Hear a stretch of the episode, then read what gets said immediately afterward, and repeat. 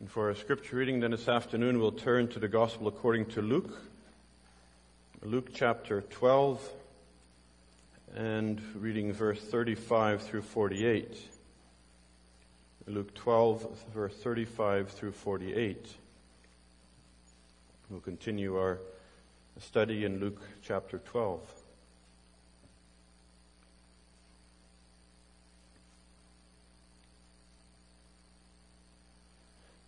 Luke 12, beginning at verse 35.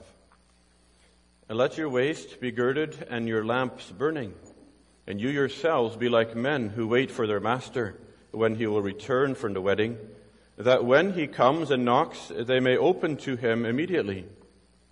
Blessed are those servants whom the master, when he comes, will find watching. Assuredly, I say to you that he will gird himself and have them sit down to eat, and will come and serve them. And if he should come in the second watch or come in the third watch and find them so, blessed are those servants. But know this, that if the master of the house had known what hour the thief would come, he would have watched and not allowed his house to be broken into. Therefore you also be ready, for the Son of Man is coming at an hour you do not expect. Then Peter said to him, Lord, do you speak this parable only to us or to all people? And the Lord said, Who then is that faithful and wise steward whom his master will make ruler over his household to give them their portion of food in due season? Blessed is that servant whom his master will find so doing when he comes. Truly I say to you that he will make him ruler over all that he has. But if that servant says in his heart, My master is delaying his coming, and begins to beat the male and female servants and to eat and drink and be drunk, the master of that servant will come on a day when he's not looking for him, and at an hour when he is not aware, and will cut him in two and appoint him his portion with the unbelievers. And that servant who knew his master's will, and did not prepare himself or do according to his will, shall be beaten with many stripes. But he who did not know, yet committed things deserving of stripes, shall be beaten with few. For everyone to whom much is given, from him much will be required. And to whom much has been committed, of him they will ask the more. As far as scripture reading, dear congregation, as we continue looking at Luke 12, our focus today will be on these verses that we read, verses 35 through 48.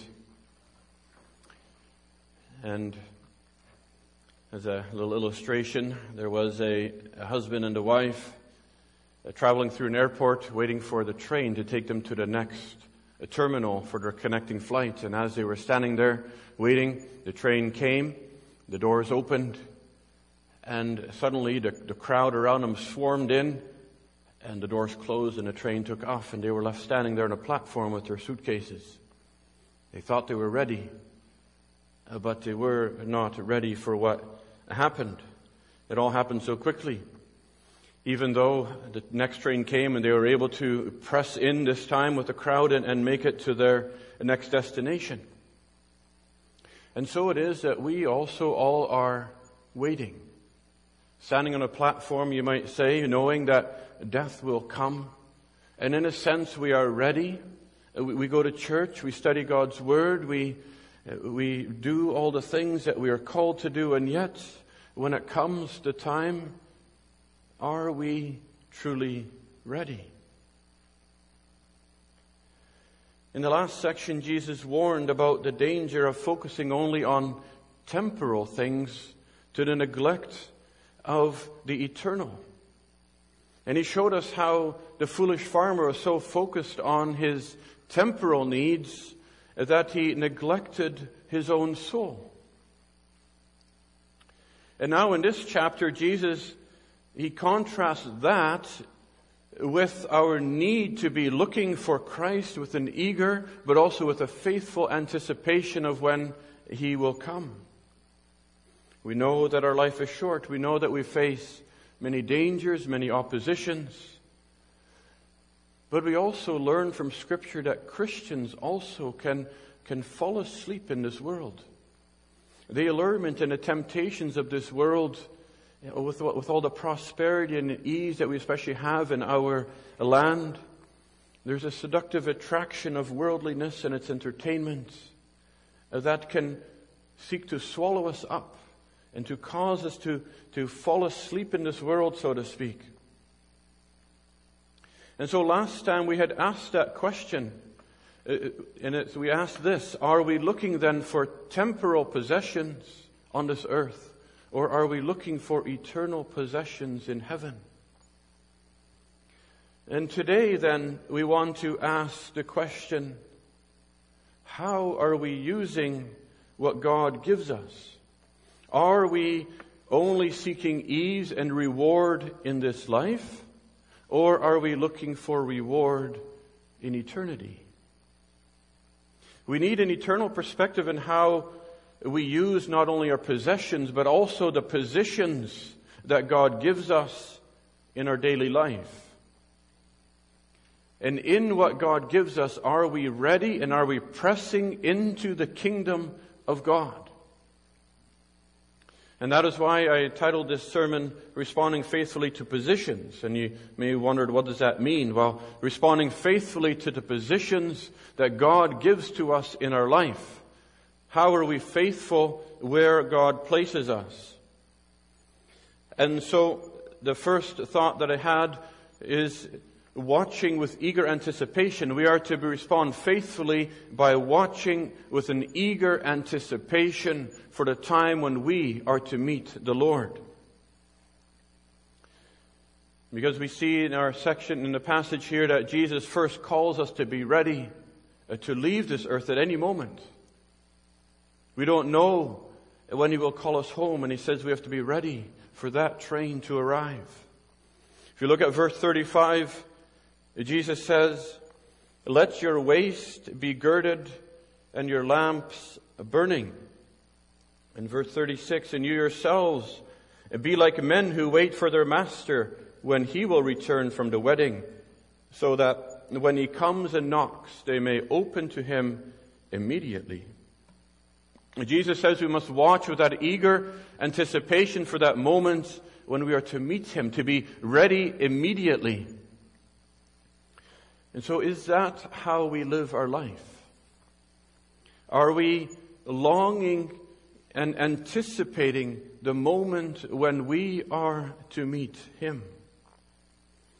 See, in this, in these verses that we read, Jesus uses the analogy, uh, again pointing back to, to Israel on the night of the Passover when they were to leave Egypt. They were to eat the Passover meal with their waist girded, that, that means that they wore long flowing robes and in order for them to run or to work, they would, they would take up the different layers and they would tie them in their belt so their legs would be free to run. And that's what it means. Be, have your waist girded. Tie up everything that would hinder you from running and working. And they had to keep their oil lamps burning. They had to make sure they had enough oil. They had to make sure it was trimmed properly to be ready when they had to go out into the dark of the night and so they could see. And so they need to be ready any moment. If you look back to verse 20, the farmer, for the farmer, God said it was this night that his soul would be required of him. But he was not ready. He did not have everything tied up that could slow him down. Instead, he was tied down with everything in this world, his barns full of grain. And our earthly attachments can easily tie us down. And it, make it, it can make it so much harder for us to leave it behind. And that's what the parable of the five wise and the five foolish virgins, virgins in, in Matthew 25 shows us. That, that not everybody who lives like a Christian is uh, ready to meet God. And so the question we, to, we need to ask ourselves is, are we looking and longing for Him to come? Or would you rather that God wait a while yet? First you want to, like the farmer, take your ease, eat, drink, and be merry. You know, Pastor Andrew Gray, who died at 22 years old, he said this, Oh, when shall these blue heavens be rent, and we be admitted to this marriage supper of the Lamb? I long for the day when all the language of heaven and earth shall be come, come, Lord Jesus. Even at 22, he was longing for the Lord. But we must also watch with that eager anticipation because there's such a great promise that the Lord gives to his people. If you look at verse 37, he said, Blessed are those servants whom the master, when he comes, will find watching. Assuredly, I say to you that he will gird himself and have them sit down to eat, and will come and serve them. See that couple waiting for the train, they were only going to their next destination, but you, Christians, are waiting to go home, to, e- to your eternal home. And there's something so very special here that the Lord says. The Lord, the King himself, will gird himself and, and serve his people. And to us that seems so strange because normally the servant served the master, not the master the servant. But Jesus said in Luke 22, I am among you as one who serves. And he demonstrated that when he washed his disciples' feet. So there's something very unique and special about the Lord here. And it shows that salvation is all of the Lord. It's the Lord who serves his people with this salvation. He's the one who saves. He's the one who raises them up to sit in heavenly places. He serves them with, with eternal blessings. Doesn't this then motivate you to, for that longing to watch for the Lord's coming? That, that watching is that, that staying awake in this world as opposed to falling asleep. Falling asleep with the cares of this world. But we're to watch and to be awake knowing that this is not our home. And here Revelation 3 verse 20 says, Behold, I stand at the door and knock, and if anyone hears my voice and opens the door, I will come in to him and dine with him and he with me. This is a promise in the gospel that Jesus Christ already says and, and what he says here in Luke that he will do when, when you see him face to face. Do you hear Christ knocking on your door? Do you see him serving as he lays down his life in this world for your sins? Do you see him walking here as a servant on this earth doing his Father's will? No wonder he calls them blessed. Verse 38 says, And if he should come in the second watch, or come in the third watch and find him so, blessed are those servants. And he's saying there's nothing more worthwhile to watch for than this. Even if you have to wait till the second or the third watch, that's, that's past midnight into the early morning hours of the, of the next day. And this, this shows us that it can be long and waiting, and it's hard to wait. If you've ever had to stay up all night, it's difficult. It's hard to stay awake, but you need to be alert. And in Matthew 25, both the wise and the foolish virgins, they fell asleep as they were waiting. But blessed are those who persevere, those who are found watching. Your heart longing for the weary night of life to be past? Are you waiting for God? Or are you too busy building your barns and taking your ease? Or do you grow tired of it and think, ah, I'll just leave that religion stuff alone? No, he says we must watch with eager anticipation because he'll come unexpectedly. In verse 39, but know this, that if the master of the house had known what hour the thief would come, he would have watched and not allowed his house to be broken into. See, even those people standing on a train platform, they, they missed the train. They thought they were ready, but found out they were not. And even if you knew if there's a thief coming to your house tonight, you would be watching and waiting. In those days, they never had alarms. Here we can set the alarm and, and even let our guard down. But there's no alarm system that will detect the coming of the Lord and the end of your life. The only alarm that will sound is the angels blowing their trumpets when the Lord comes in, in His glory in the clouds of heaven and earth, and then there will be no more turning. Then, there will, then it will be too late. But often death comes so silently and ushers us into the presence without a warning sound. And that's why God gives us the warning before in verse 40. He says, Therefore you also be ready for the Son of Man is coming at an hour you do not expect. We need to be ready by fleeing to the Lord Jesus Christ, first of all, for salvation. That if you have not already fled to Christ, then do not wait another day, another moment. Do not even leave this church before you have pleaded with God to save your soul. But believers, how long do we wait? Sometimes you hear the elderly Christians say, How long will the Lord still keep me here? What is the purpose of my life? When can I go home uh, to be with the Lord?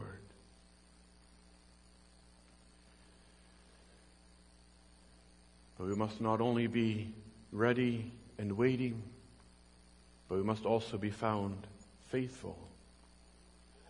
This waiting is not just like waiting for a train or waiting at the passport office, waiting until your name is called, and in the meantime you're scrolling through your phone or reading a book. And when a person is saved, it's not like you're just biding your time here now for the next step to go to your next destination. Sometimes people view salvation as that, as just having checked a box, and, and they continue living as if nothing happened, as if nothing changed. But we see in our second thought, we must be waiting with a faithful dedication. It's an active waiting. And we read in verse 41, and Peter said to the Lord, Lord, do you speak this parable to only to us or to all people? And he, he's saying he wants to know if this applies to everyone or just the disciples. Because some people think you might be exempt. You profess to be a Christian. You've, you've done some good things. You tithe regularly. And you're waiting. Is that enough? Or Peter also asked a similar question in John 21 where he asked, What will happen to John? Because Jesus told him how he would be crucified, how he would die. And it, appears that Peter might have a similar type of question. What will happen now to all these people standing around? Will they also receive such blessings as the Lord is promising here? Are they also supposed to be ready? But like, jo- but like Jesus told him in, in John 21, he says, What is that to you? You follow me. He's saying it's a personal matter for each one of us. It's not our business to ask what will happen to that person, what the Lord will give him in the end. But what about me? Will I be ready at that time? Will you be ready at that time? And so Jesus doesn't answer his question directly as he often does, but he gives another parable. And he's saying we need patience. We'll see many people living in this world differently than us, even without a care in this world. And you might think, oh, why does God call us to live this way? Do we really have to follow Scripture so strictly? There'll be many people who live like Christians, just like the five foolish virgins who in the end are not ready. And so Jesus here he replies with another parable showing how stewards must be must wait faithfully. Verse 42 he says, And the Lord said, Who then is that faithful and wise steward, whom his master will make ruler over his household to give them their portion of food in due season? And so this, parable tells the story of the owner who, who went on a long journey and, and he leaves some of his servants in charge of the other servants and of his possessions and he would come back in due time. And these servants were made managers or, or, supervisors, and they had to, to care for the other servants and all the belongings. And so, in a special way, this can refer to those placed in authority whether that is the apostles or the Pharisees or church leaders or, or government leaders. But Mark 13, he says, he also says, What I say to you, I say to all, watch. And so he's indicating that there is a level of responsibility given to all Christians, to all that God has given a position in this life. We have to manage what God has entrusted to us. Parents have a responsibility for their children. Supervisors or managers have the responsibility over, over their employees. And, but we all wait. And that can be difficult. It can be tiring. Especially in the world that we live in now. On the one hand, you see many churches sliding into all sorts of error and ease. On the other hand, we see the world and the government and, and the opposition there placing on the churches, and it can be, it can be weary, eh, wearying. And we can even become lazy and lax. We can let down our hands. We don't want to fight this battle. We just kind of want to walk between it all. It can be so cumbersome to wait with, as the Lord Jesus said, with our waist girded and our lamps burning, to be ready all the time. It can be so, so cumbersome. If you think of Nehemiah in Nehemiah 4, when he was rebuilding the walls of Jerusalem, all his men had to carry a sword in one hand, while they built the wall with the other hand. They had to work with one hand and carry their weapons in another. And that was because the enemies were trying to ambush them. They're trying to sneak up on them and attack them to try to stop the work. And that slowed down the work a lot. And this constant threat wearied the people. But they continued and they persevered and they built the wall. And so being watchful in this world can, can, can seem to slow down our progress. It can be tiring. Always on guard for the assaults of Satan, always on, on guard of the temptations of the world, always on guard for our own sins that rise up in our hearts, all trying to stop the work of God in our hearts and in our families and in our churches. And so we could be tempted to let it down. We could be tempted to lay down our family worship times and our personal devotions or, or coming to church or or whatever it may be, we may be tempted to skip these activities. But again, the Lord Jesus says, be encouraged to wait with that faithful dedication because of the promise for those who are faithful. In verse 43, he says, Blessed is that servant whom his master will find so doing when he comes. Truly I say to you that it will make him ruler over all that he has. And it says he will, he will find so doing. If you look back to the end of 42, it says, to give them their portion of food in due season. So here is a picture of, of the servant giving the food in due season, handing out the food to the other servants. He's being diligent in his job and providing for the other servants. He's using his master's goods and the position that he's been given to care for the others. And so there's a duty, there's a doing that is required of us. Joseph is a good example of this when he was taken to Egypt. Wherever he was placed, whether it was in prison or Potiphar's house, he was diligent in his work and in his duties, and later he was raised up to be made ruler over all the king's belongings.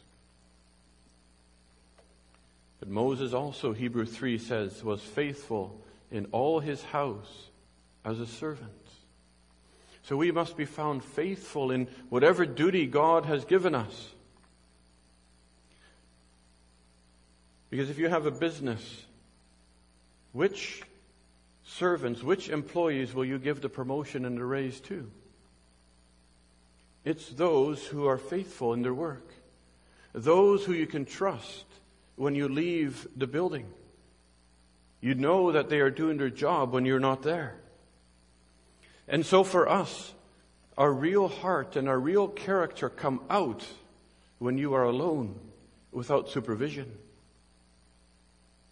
And for all of you here, when your boss is gone, do you tend to slack off and reach for your phone and scroll through social media or play video games or go to the water cooler? Does, or does your performance stay the same? Are you found faithful if your boss is watching you or not? Children, when the teacher leaves the room, do you continue with your schoolwork just as diligently as when the teacher was staring over your shoulder? I worked for a farm once and they hired a, a summer student. And we were both assigned to work in the back building new corrals. When the boss came to look, uh, check up on us, he found the other employee sleeping behind the fence, not doing his duty. And that's how it is with our sin, isn't it? We tend to fall asleep instead of being faithful in doing. How often do we look around to make sure no one's watching? And that's when the sins of our hearts come out. When you think no one will see. And just in the last six days, then, were you ready for Jesus to come at every moment? Or were there some times where you would have to say, just wait, wait a few minutes? While I put this away, or while I, while I finish up my work, then I will answer the door. But now imagine the satisfaction where the boss walks in and sees you working diligently as if he never left. Look at the promises that the Lord Jesus gives. Blessed is that servant whom his master will find so doing when he comes. And what will that then be like? When the Lord makes you ruler over His kingdom, and whatever that means, to work in eternity where work is a pleasure and a delight and a blessing. Who can imagine what the blessings will be of, of His people who are found faithful and He raises up to a place in heaven? But then He says we also must wait with faithful dedication because not only is there a blessing, but there's also a warning for those who are found not faithful. Verse 45 says, But if that servant says in his heart, My master is delaying his coming, and he begins to beat the male and female servants, and to eat and drink and be drunk, the master of the house, the master of the servant will come on a day when he's not looking for him and at an hour when he is not aware, and will cut him in two, and appoint him his portion with the unbelievers. Notice that in verse 45, the servant says to himself in his heart. It's a heart matter here. What you say in your heart is what the Lord sees. It doesn't matter what you say with your lips if your heart is not the same. In verse 17, the farmer thought in his heart. And you might think, well, why don't I just enjoy myself and have some fun? What does it really matter? I'll be ready when the Lord comes. you just want to do your own thing, but it develops into oppression of others here, it says. You abuse your power, begin to mistreat your servants, to beat them. You abuse the privileges, you indulge in the food and the drink, and even get drunk. How are you using what God has given you? Are you indulging yourself in your authority or your positions? Are you indulging yourself instead of giving to the Lord what is due to Him? And here, I want to bring that question back in. Are we using our earthly positions that God has given us to prepare ourselves and others for eternity? Or are we indulging ourselves in them for our own benefit? Are we looking for ease and reward on this earth only? Or are we looking for reward in heaven? If we neglect our duty and focus on ourselves, the results will be tragic. In verse, 40, verse 46, he says, He'll come unexpectedly and cut him in pieces and appoint him his portion with the unbelievers. God searches your heart and he will judge according to the truth. Because as we saw in, in, in, verse 5 of this chapter, we must fear him who is able to cast both body and soul into hell.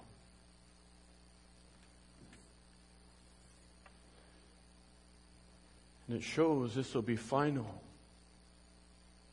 And it'll be a decisive separation from God when He comes unexpectedly. When these people miss their train, they could wait for another. But if we miss God, there will be no second chance.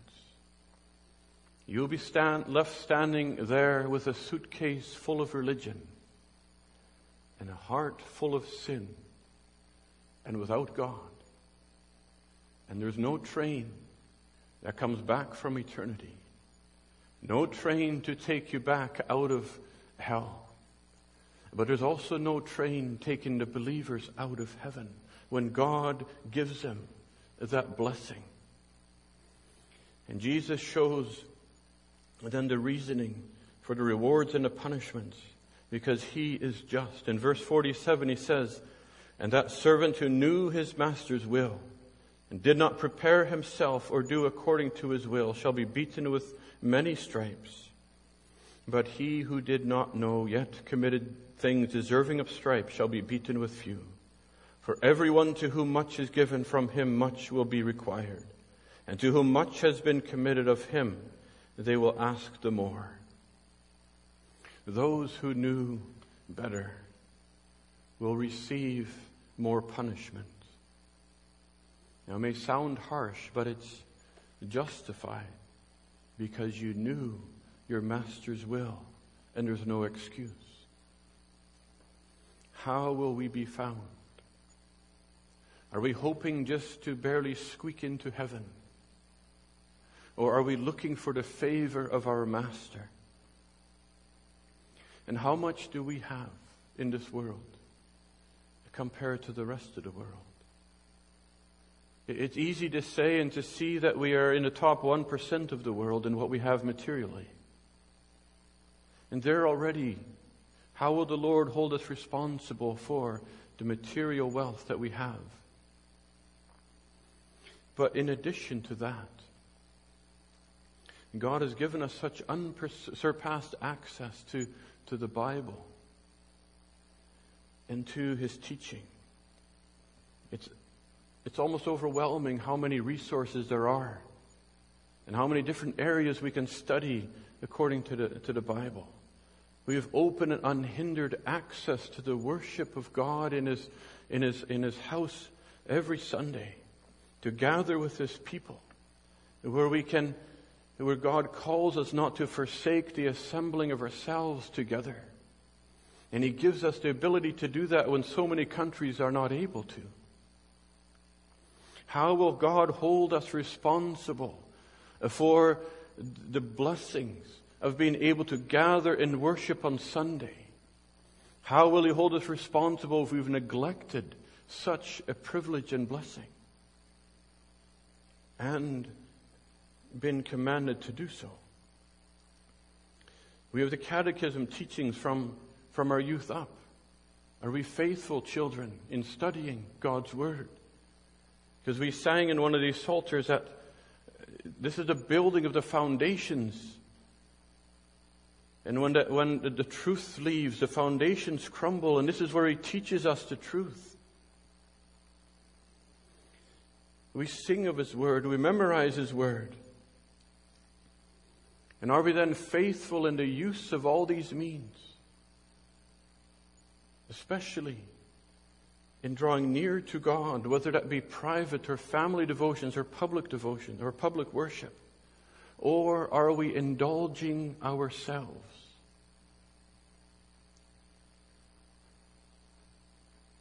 Remember how Christ came into this world, how he suffered such excruciating pains and anguish for the sins of his people. So that instead of needing to be cut to pieces and beaten with many stripes, he says you can be healed.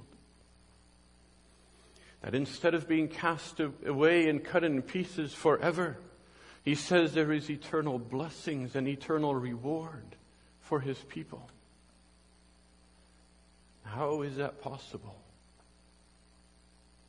And he even comes with his grace and with his spirit to rebellious people, and he says, I come and I knock on the door of your heart, that those who open to him, he will come in and dine with them. God calls us to wake up and to wait with an eager and a faithful anticipation that we may be found ready. See, earthly possessions and earthly positions should not lead us to a life of ease and selfishness, but it should lead us to greater watchfulness and greater usefulness to others. It'll lead, it'll, we'll be held to a higher standard. And of, of, of, of us, much will be required. But it also means there is also great reward available.